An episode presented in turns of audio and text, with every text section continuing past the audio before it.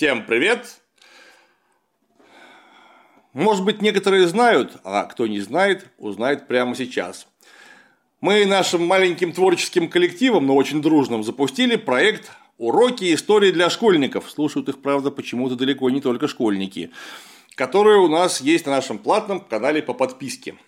Чтобы вы видели товар лицом, периодически мы будем некоторые из уроков выкладывать в свободный общий доступ на YouTube. Если вам интересно, если вы считаете, что это может быть полезным для ваших детей, внуков или может быть даже для вас, переходите по ссылочке, если хотите подписаться, подписывайтесь. Просто я хочу намекнуть на то, что эти уроки, которые мы выкладываем, это всего лишь шлюз, через который видно, что мы там делаем на нашем платном канале. Стоит ли вам подписываться, может ли это вам быть полезным.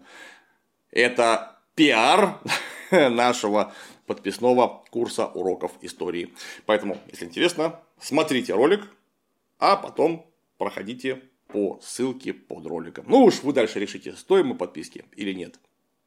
Сегодня поговорим об очаге древнейшей в мире цивилизации, а именно Междуречье, она же Месопотамия. Все смеются, говоря Мясопотамия. Нет, ни в коем случае это греческие слова Мезос, средний, и Потамос, река, то есть между реками, между речье. По-арабски эта местность называется Аль-Джазира. Я уверен, многие из вас слышали такую интернет-вещательную компанию Аль-Джазира, которая означает всего лишь посреди воды. То есть это может быть и междуречье, и некий остров. В Месопотамии жил народ шумеры, который в переводе на русский значит просто черноголовые. Это были очень таинственные люди, которые проживали на территории современного Ирака, то есть Южной Месопотамии, Южного Междуречья.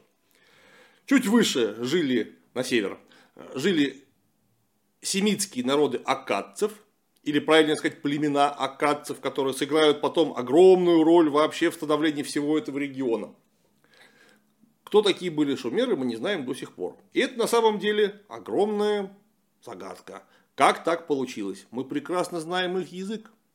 Специалисты по шумерскому языку легко читают их письменность, которая, как мы знаем с прошлого нашего урока возникла где-то около трех-двух с половиной тысяч лет до нашей эры. Вот это клинописные а, начертания современные ученые читают элементарно, со всеми подробностями, расшифрован этот язык полностью. Но мы не знаем до сих пор, какой группе э, мировых языков принадлежал шумерский язык. А значит, мы не имеем ни малейшего понятия о том, какой семье народов они принадлежат. То, что они не семиты, это скорее всего, потому что с акадским они не имеют ничего общего вообще, ни в языке, ни в внешнем виде, ни в обычаях. Хотя в обычаях, конечно, они во многом смешались в результате того, что они жили очень сильно рядом. И акадцы у них очень многому научились.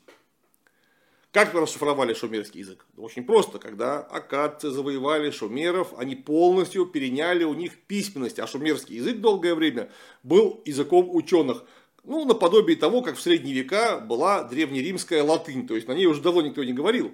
Но, однако, ученые все записывали свои ученые трактаты. Причем, не только в средние века, но еще и в 18 веке. В начале 18 века нормальным было писать свои ученые трактаты только на латыни а отнюдь не на каком-то родном своем, неважно, французском, русском или немецком языке, потому что вас не поймет никто, а в латыни все поймут. Точно так же было и в Акаде, в древнем. Поэтому, сравнив шумерскую письменность с акадским языком, ученые очень легко расшифровали шумерский язык. При этом акадский язык они расшифровали еще легче. Просто почему? Потому что от акадского происходит ассирийский язык, а ассирийский язык жив, существует у своих потомков по сей день. То есть мы даже можем знать, как звучит акадский язык. Понятное дело, с большими поправками, но тем не менее. Это глубина времен, уходящая в тысячелетия, но мы точно знаем, как звучал акадский язык в древности. С шумерским сложно. Это язык абсолютно мертвый и изолированный. Мы не знаем ни как он звучал, ни к какой группе языков он относится, ни от кого он происходит, ни даже кому он в конце концов по-настоящему принадлежал. Кто это были? Одно понятно, люди это были с черными волосами, белокожие, по крайней мере светлокожие, точно не негроиды. На этом, в общем-то, мы больше и не знаем ничего об изобретателях цивилизации, потому что именно они первыми перешли к состоянию неолитической революции и породили в результате через много тысяч лет, наверное, почти 6-7 тысяч лет, э, первые государства, которые можно признать цивилизованными. Что такое Междуречье? Почему именно там? Понятно, что реки каждую весну очень сильно разливаются. И их а, русла увеличиваются в несколько раз по ширине и выносят огромное количество ила наружу. Ил – это идеальное природное удобрение. В тех местах, где очень много ила, до сих пор не используют химических удобрений, потому что просто не нужно. В все прекрасно и так растет. Мы знаем, Древний Египет – это самая, наверное, знаменитая древняя цивилизация. Но то же самое было, конечно же, и в Месопотамии. Очень много ила и великолепная плодородность. При этом только что от нас отступает ледниковый период, заметно теплеет, очень сильно исправляется климат, делается удобно производить еду. А так как много еды, смотрим наш урок о неолитической революции, много прибавочного продукта, ее просто выгодно растить. Кроме того, река это что? Река это идеальный путь. То есть можно построить лодочку или плотик и по этой реке сплавиться вниз, таким образом совершив, например, меновую торговлю. Это просто невероятно удобно. Река, правда, это и огромная угроза, потому что и Тигр, и Ефрат это серьезные большие реки. А во время аномальных катастрофических разливов они буквально все это между междуречье затапливали, представляя очень серьезную угрозу для всех живущих там людей. отсюда миф о всемирном потопе. Потому что для древнего человека вот это Междуречье это и был весь мир. Что за пределами Междуречья он очень плохо себе представлял. Более того, это его не сильно интересовало. Когда у вас от горизонта до горизонта весь мир залит водой и вы тонете, значит утонули теперь уже вообще все. Уверен, кто-то из вас слышал миф о всемирном потопе. Вот миф о всемирном потопе родился именно там, в Междуречье. Кстати говоря, очень похожий миф есть в другом Междуречье, а именно Янзы и Хуанхэ в Китае. Там люди тоже регулярно страдали от наводнений, поэтому там тоже есть свой миф о всемирном потопе, когда за свои грехи все люди были просто утоплены. Но в данном случае мы забежали далеко в сторону. О Китае мы будем говорить строго отдельно и несколько позже. Пока о шумерах. Так как много еды, там начинает рождаться очень много людей. Много людей нужно как-то концентрировать, а удобнее всего их концентрировать в городах, об этом мы опять же говорили в прошлый раз. То есть много-много маленьких поселочков далеко не так эффективны для использования трудовых ресурсов, как один огромный поселок, то есть город. И начинают появляться древние центры месопотамской цивилизации – это города, которые мы знаем под названием Ура, Урука, Лагаша и многих-многих других. Посмотрите на карту. Ур из них был самый большой. Если мы говорим о временах где-то около трех тысяч лет до нашей эры, вдумайтесь, в Уре в это время проживало до 50 тысяч человек. Что это такое? в XIV веке 50 тысяч человек проживало, наверное, в двух-трех городах Западной Европы. Это гигантский Париж, очень большая Барселона, ну и, наверное, Киев. Там тоже проживало около 40-50 тысяч человек в это время. То есть, это в самом деле очень большие города. А тут в одном городе 50 тысяч человек, это не средние века. До средних веков у нас еще, ну, как минимум 4000 лет. Тогда, когда будет это и Барселона, и Париж, и Киев такого размера, э, э, в таких количествах заселены. А тут люди проживают, в общем-то, только, только выйдя из дикости, и у вас такой гигантский город. Эти города не знают стен крепостных, потому что им просто не нужно. Потому что никакие окрестные кочевники, разбойники и так далее никогда не смогут покуситься на поселение, где проживает несколько десятков тысяч человек. Даже не десятков, просто 10 тысяч человек. Это настолько больше, чем все, что ходит вокруг, что они просто не имеют какой-то нужды обороняться от окружающих. Окружающие никогда не нападут на такое исполинское скопление людей, собравшихся в одном месте. У них есть одна серьезная проблема. У них очень мало древесины. Конечно, она есть. Это э, тростник, камыш, кустарник, вот этого всего в Междуречье растет с избытком. Но из этого очень сложно сделать настоящую, хорошую глинодутную печь. То есть печь для обжига керамики. А что такое керамика? Керамика, обожженная глина, ведь это далеко не только посуда. Керамика – это еще и кирпичи в полном смысле слова. То есть прямоугольный, выроденный кусок глины, обожженный в печи так, что он делается очень твердым. Из него можно построить, ну, все что угодно. У нас вот сейчас до сих пор такой кирпич используется. Это очень древнее и очень, так сказать, хорошо испытанное в веках изобретение. Но чтобы делать кирпичи, их же нужно делать очень много, правильно? Иначе какой смысл? Нужно сжигать невероятное количество дерева. А из чего вы еще будете добывать огонь? Угля тогда не знали в данной местности. Только дерево. Но дерева-то нет. То есть у вас есть запасы топлива только на то, чтобы топить, например, печи для обжига горшков. Ведь вам же нужно из чего-то кушать, правильно? И в чем-то хранить зерно. Вот для горшков у вас хватит, хватит древесины. А чтобы обжечь, например, 40 или 60 тонн кирпича, который пойдет на дом, вы представляете, сколько нужно спалить древесины. Так у вас столько просто нету. Ну а тростник и камыш, да, конечно, они горят, но никогда не дадут такого жара, какое даст древесина. То есть его спалить нужно будет очень много, а его просто не собрать в таком виде. Поэтому люди строят города из сырцового кирпича. То есть глину собирают, формуют из нее кирпичики и выставляют сушиться на солнце. Кирпич полностью лишается влаги, да, он делается твердым. В таком виде, я бы сказал, естественного обжига. Но мы же хорошо понимаем, что просто высушенная глина при контакте с водой начинает обратно намокать и превращаться в просто глину. А чем замечательна глина? Тем, что она великолепно как пластилин мнется. Ну и вот у вас был дом высотой, скажем, метров 5. Вот стена у него 5 метров высотой.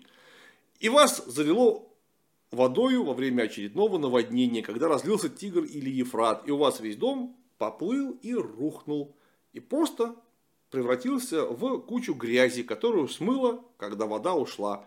Таким образом, мы лишились огромной части вообще шумерской археологии, потому что ее до нас просто не дошло, ее просто смыло. Массу древних городов, которые построили шумеры, мы не знаем, знаем только из письменных источников, но их всех унесло водой, потому что все эти огромные реки Тигр и Ефрат постоянно меняли русло, выдавали огромные наводнения, и вот теперь мы не можем а, найти ответы на многие вопросы, которые оказались в Индийском океане в результате. Их унесло течением. Очень жалко. Однако глина предоставила и другой большой плюс, а именно это возможность вечных записей. Потому что мы знаем примеры письменности на папирусе, на кусках кожи, на пальмовых листьях. Все это гниет и горит. То есть от Египта нам дошло очень много разнообразных письменных памятников. Просто потому, что там очень хороший климат. Папирус там сохраняется просто в силу того, что там очень мало влаги. Много пустынь. Поэтому они плохо гниют, эти листики. Да, мы знаем массу письменности в Египте. Но вот то, что осталось нам из Междуречья, оно не поддается никакому сравнению вообще ни с чем. Вдумайтесь, на чем писали люди Месопотамии. Мы об этом говорили. На глиняных табличках. Но ведь глиняная табличка, она никогда не сгниет. Если она попадет в пожар, она обожжется и станет только прочнее. С ней ничего никогда не случится, если ее просто в пыль не разбить. Но согласитесь, это нужно приложить некоторые усилия и некоторое упорство, чтобы уничтожить много глиняных табличек. И поэтому сейчас, к 2021 году, археологи добыли в Месопотамии больше миллиона глиняных табличек. Возрастом приблизительно от 4000 э, лет до нашей эры. Вдумайтесь, миллион, причем с небольшим хвостиком. Мы знаем об этом регионе настолько много, что, наверное, обо всем остальном мире мы столько не знаем в то же самое время, сколько мы знаем о Месопотамии из-за обычая писать на глине. Кстати говоря, один из сыновей великого акадского завоевателя Саргона Великого, Саргона Первого или Саргона Завоевателя был убит глиняной табличкой. То есть его забили книгой насмерть фактически. Вот такая э, модернистская, продвинутая, высокотехнологическая смерть глубокой древности. Ну, потому что глиняная табличка весит как, ну, как кирпич. Она весит, скажем, полкило. Ну, вот эти пол, полкило твердой глины попали ему в голову, и он погиб таким образом. Вот так. Знание – сила, как говорится, шумеры и акадцы об этом знали не понаслышке. Но это шутка.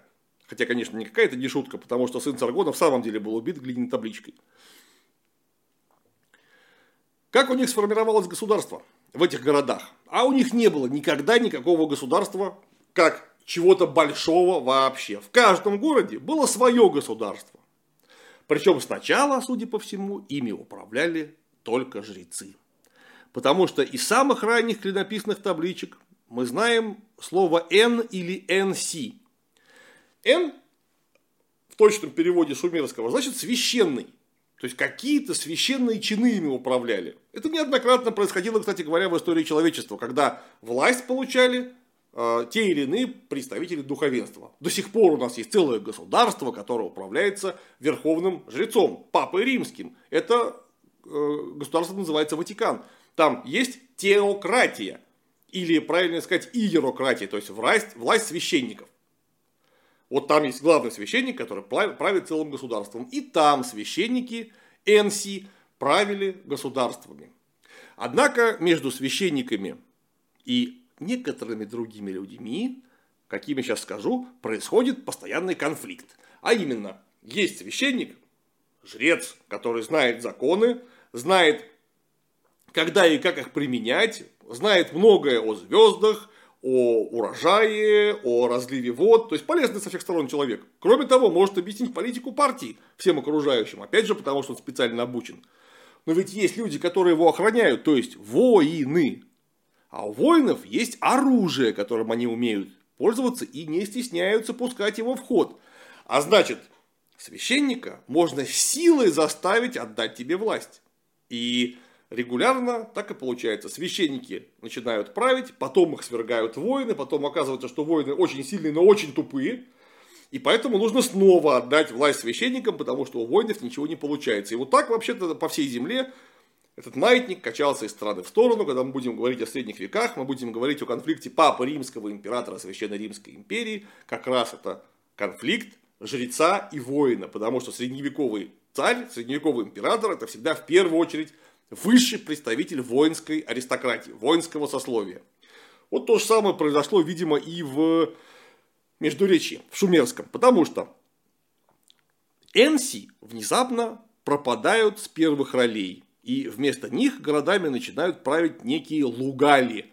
А что такое лугаль в переводе на русский? А очень просто он переводится, это большой мужик, значит. Вот только что был кто-то священный, а теперь просто большой мужик. То есть большой мужчина. А он почему большой? Потому что он самый сильный, он самый сильный воин, конечно, он там правит. А, мы не должны думать, что это были какие-то цари, похожие на то, что мы привыкли считать царями. То есть в какой-то очень богатой одежде, с такой золотой короной на голове, у него, значит, держава и скипетр в руках, а он сидит на троне. Нет. Это были я бы сказал, военные вожди, главари огромных банд, которые первых, в первых рядах ходили воевать, стреляли из луков, кидали копья, скакали на колесницах. В это время люди уже знают боевые колесницы. Мы помним, у них есть ослы и мулы. Вот э, изначально в колеснице запрягали не лошадей, а ослов и мулов. И как это не кавалерия, а ослантерия ходила в атаку, оглашая окрестности диким мышачьим ревом. Я и представить себе не могу. Видимо, это было феерическое зрелище, когда в атаку идут сотни телег, запряженных ослами. И они говорят, и, а, и, а, и, а. А вы в это время из телеги бросаетесь копьями, стреляете из прощей, стреляете из луков. Вот это я понимаю, вот это я понимаю зрелище.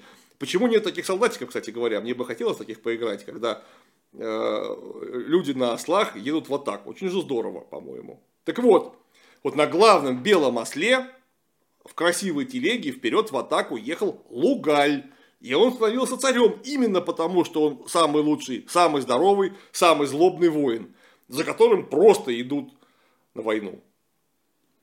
И вот между этими городами-государствами начинается постоянная война. Потому что в это время, да, уже есть письменность, но нет, нет никакого кадастрового учета. А, конечно, междуречие очень велико. Но, тем не менее, когда у вас только что были какие-то деревушки, в которых жили по 50-150 человек, а теперь у вас города, в котором живет где 10, где 20, где 30 тысяч человек, вам угодья нужны совершенно другого размера, чтобы просто прокормить всю эту чудовищную ораву людей. И вот один город начинает сталкиваться угодьями с другим городом. И непонятно, это наша грядка или ваша грядка. Это наши э, садики здесь посажены или ваши садики здесь посажены. И, кстати говоря, а вы у нас в прошлом году финики воровали.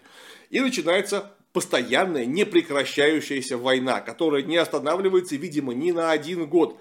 Причем никто и никогда даже не думает захватывать соседний город. То есть нужно разбить его армию и захватить огород.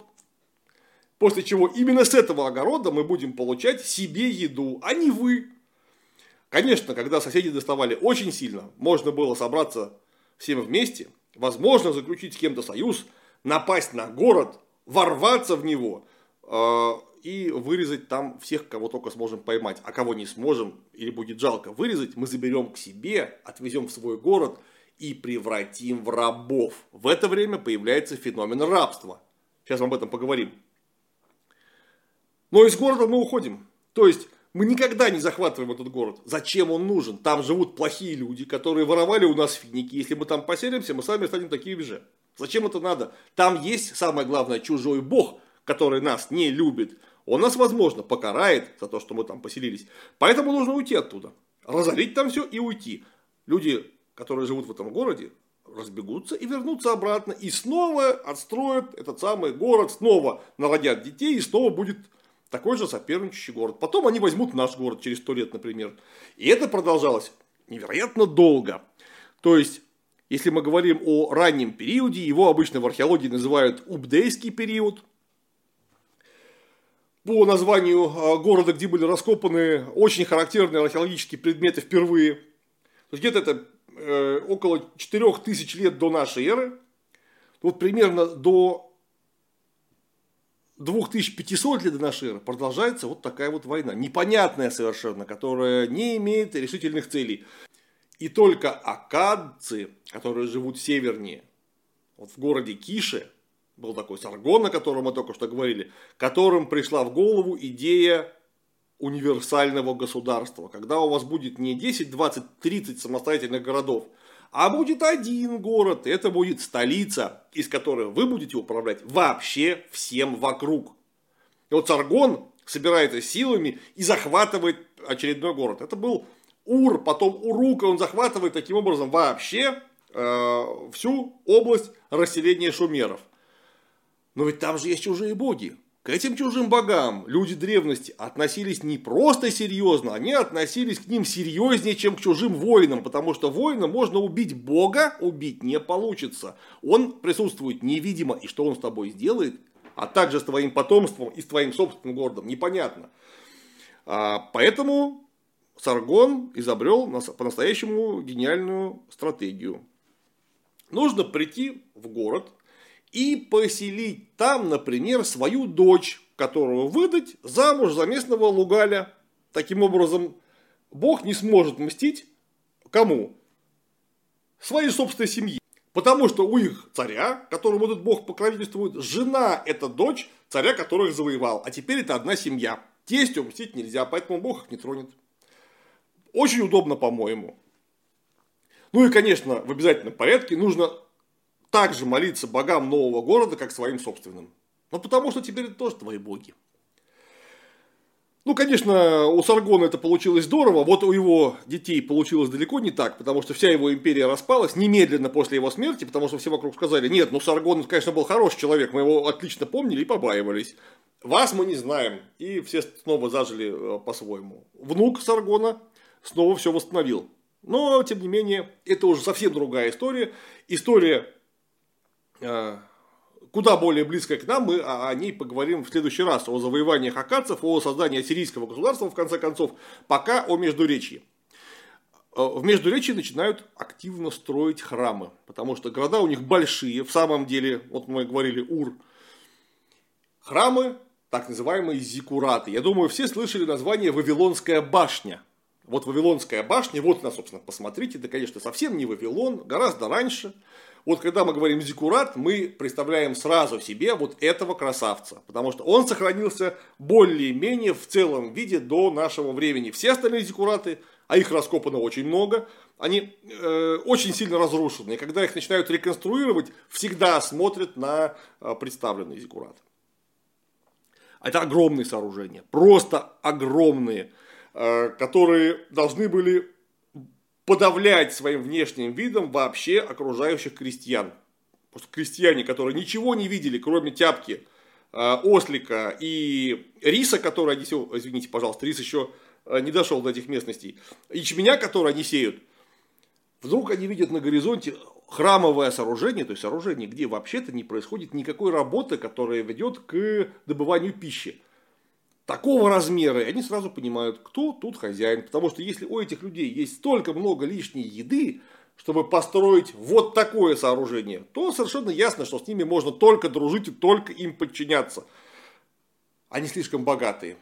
Ну, а что в храмах происходит? В храмах записывают на глиняных табличках легенды и мифы местного населения. И более того, мы знаем, что удивительно эти легенды и мифы – Самое древнее литературное произведение в мире – это легенда о Гильгамеше.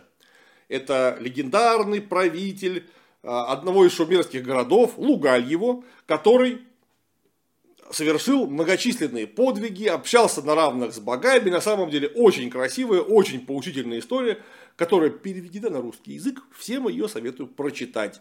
Это самая старая книга вообще, дошедшая до нас во всей истории человечества. Причем довольно большая. Если мы соберем вообще все похождения Гильгамеша, это вполне себе настоящая крупная книга. Записанная, представьте себе, когда? На глине.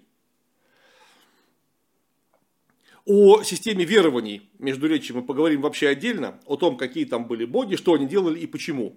Теперь же нужно поговорить еще вот о чем. О торговле. Мы же только что говорили, что письменность появляется там, где появляется хозяйственная деятельность, в том числе торговая. Тот же мы уже на этом уроке сказали, что по реке удобно сплавиться куда-либо и торговать там.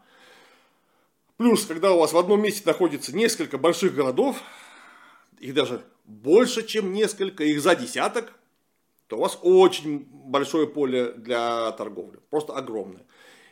Конечно, они торгуют друг с другом, а не только воюют. Но не торгуют далеко не только сами с собой. Потому что где-то около трех тысяч лет до нашей эры в Месопотамии вдруг появляются купцы, ну, совершенно какого-то внешнего вида никому непонятного. Я думаю, сначала их просто испугались. Они были как, как-то слегка черноваты, по крайней мере, очень сильно смугловаты, с большими губами, кучерявыми волосами. Ну, фактически это были негроиды, скорее всего как мы сейчас предполагаем. И прибыли они из какой-то Индии. Где эта Индия, никто даже представить себе не мог. Но там в это время поднимается харабская цивилизация, о которой мы будем отдельно говорить. Это первая цивилизация индийского субконтинента на территории современного э, Пакистана, Северной Индии, которые торгуют не только с Междуречием, но они доплывают аж до Сомали. Или, по крайней мере, доплывают их товары. То есть до современной Африки.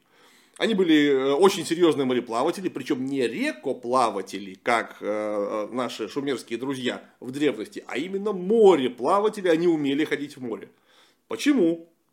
Потому что у харабской цивилизации, в отличие от шумеров, была масса дерева. У них вот чего было много, это это дерево.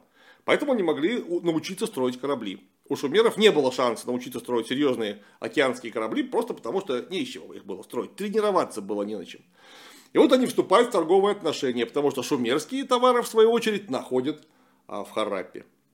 Э, две эти цивилизации интересно сравнить, потому что харабская цивилизация предельно мирная, очень слабо вооруженная, вообще никак не заточенная на глобальную или, по крайней мере, частую войну. Шумеры совершенно другое дело. Люди были очень агрессивные, знавшие наступательное, защитное вооружение, щиты, знавшие боевой строй, специально приспосабливавшие а, хозяйственные телеги под колесницы, мобильную Э, силу своего времени. Э, которые были э, способны, да, пускай не к глобальной войне с целью захвата, но к постоянной войне уж точно. Но военное дело это все хорошо. Возведение зиккуратов это тоже исключительно знаковое, полезное мероприятие, о котором нельзя не сказать. Но высшее достижение вообще, которое произвела, конечно, помимо письменности, шумерская цивилизация, это изобретение ирригации. То есть, это люди, которые начали на постоянной основе не просто приходить на то место, куда река почему-то вынесла ила, и там теперь все растет. Они начали отводить каналы, для того, чтобы вода поступала не просто так, а именно туда, куда вы придумали. Вот там, где вы будете высаживать те или иные э, злаки, например. Или, например, пальмы. Они одомашнили финиковую пальму. Но они, кроме того, придумали ярусное садоводство. А именно, то есть, когда у вас сад, деревья высаживаются не на плоскости, а на террасах. Они стали возводить террасы, которые куда менее э, подвержены заливанию при наводнениях. Там же можно высаживать не только деревья, можно высаживать и э, те же самые злаки. Кроме того, они изобретают еще в эпоху э, неолита, вы представляете, глиняный серп. То есть еще из меди ничего не умеют делать. То есть невозможно сделать металлическое оружие, но, орудие, но у них уже есть серп из глины заточенной глины, которые они срезают те или иные колоски, что колоссально повышает производительность труда. Ну, кстати говоря, если серп сломается, а он рано или поздно сломается из глины, так можно прямо тут же за полчаса вылепить новый. И за три часа его обжечь. Никаких проблем в этом нет. И вот ирригация, ярусное земледелие, ярусное садоводство, как его производное, это то, чем вообще выделяется шумерская цивилизация из всех синхронных себе. Потому что они начали производить настолько много еды, что к излету шумерской цивилизации вообще, к времени завоевания их уже северными акадцами, мы видим первую в мире настоящую урбанизацию. Потому что, вдумайтесь, если э, в Западной Европе, например, в средние века, да еще и э, в 17-18 веке основная масса населения проживала на селе, потому что у вас нужно было производить очень много еды, для чего нужно было очень много крестьян, то за две с половиной тысячи лет до нашей эры в Южной Месопотамии, в современном Ираке, ну, дай бог, наверное, процентов 60 проживало на селе, все остальные жили в городах. Это уровень урбанизации вообще-то уже 20 века, по крайней мере, первой его половины. Они добились уже тогда. Просто почему? Да просто потому, что из-за климата и из-за вот тех усилий по улучшению э, агрокультуры у них получалось такой избыток пищи, что им вообще не нужно было слишком много крестьян. Те, которые были, отлично прокармливали и себя, и города со всеми их необходимыми атрибутами, а именно ремеслом, а именно э, воинами, жрецами и царями. То есть они полностью обеспечивали их продуктами без какой-либо угрозы э, голода в относительной перспективе. Ну, повторюсь, единственное, что им угрожало по-настоящему в смысле климата, это аномальный разлив рек, когда вся эта замечательная цивилизация просто в виде грязи смывалась в океан. На сегодня все. Продолжаем исследовать историю древнего мира. До свидания.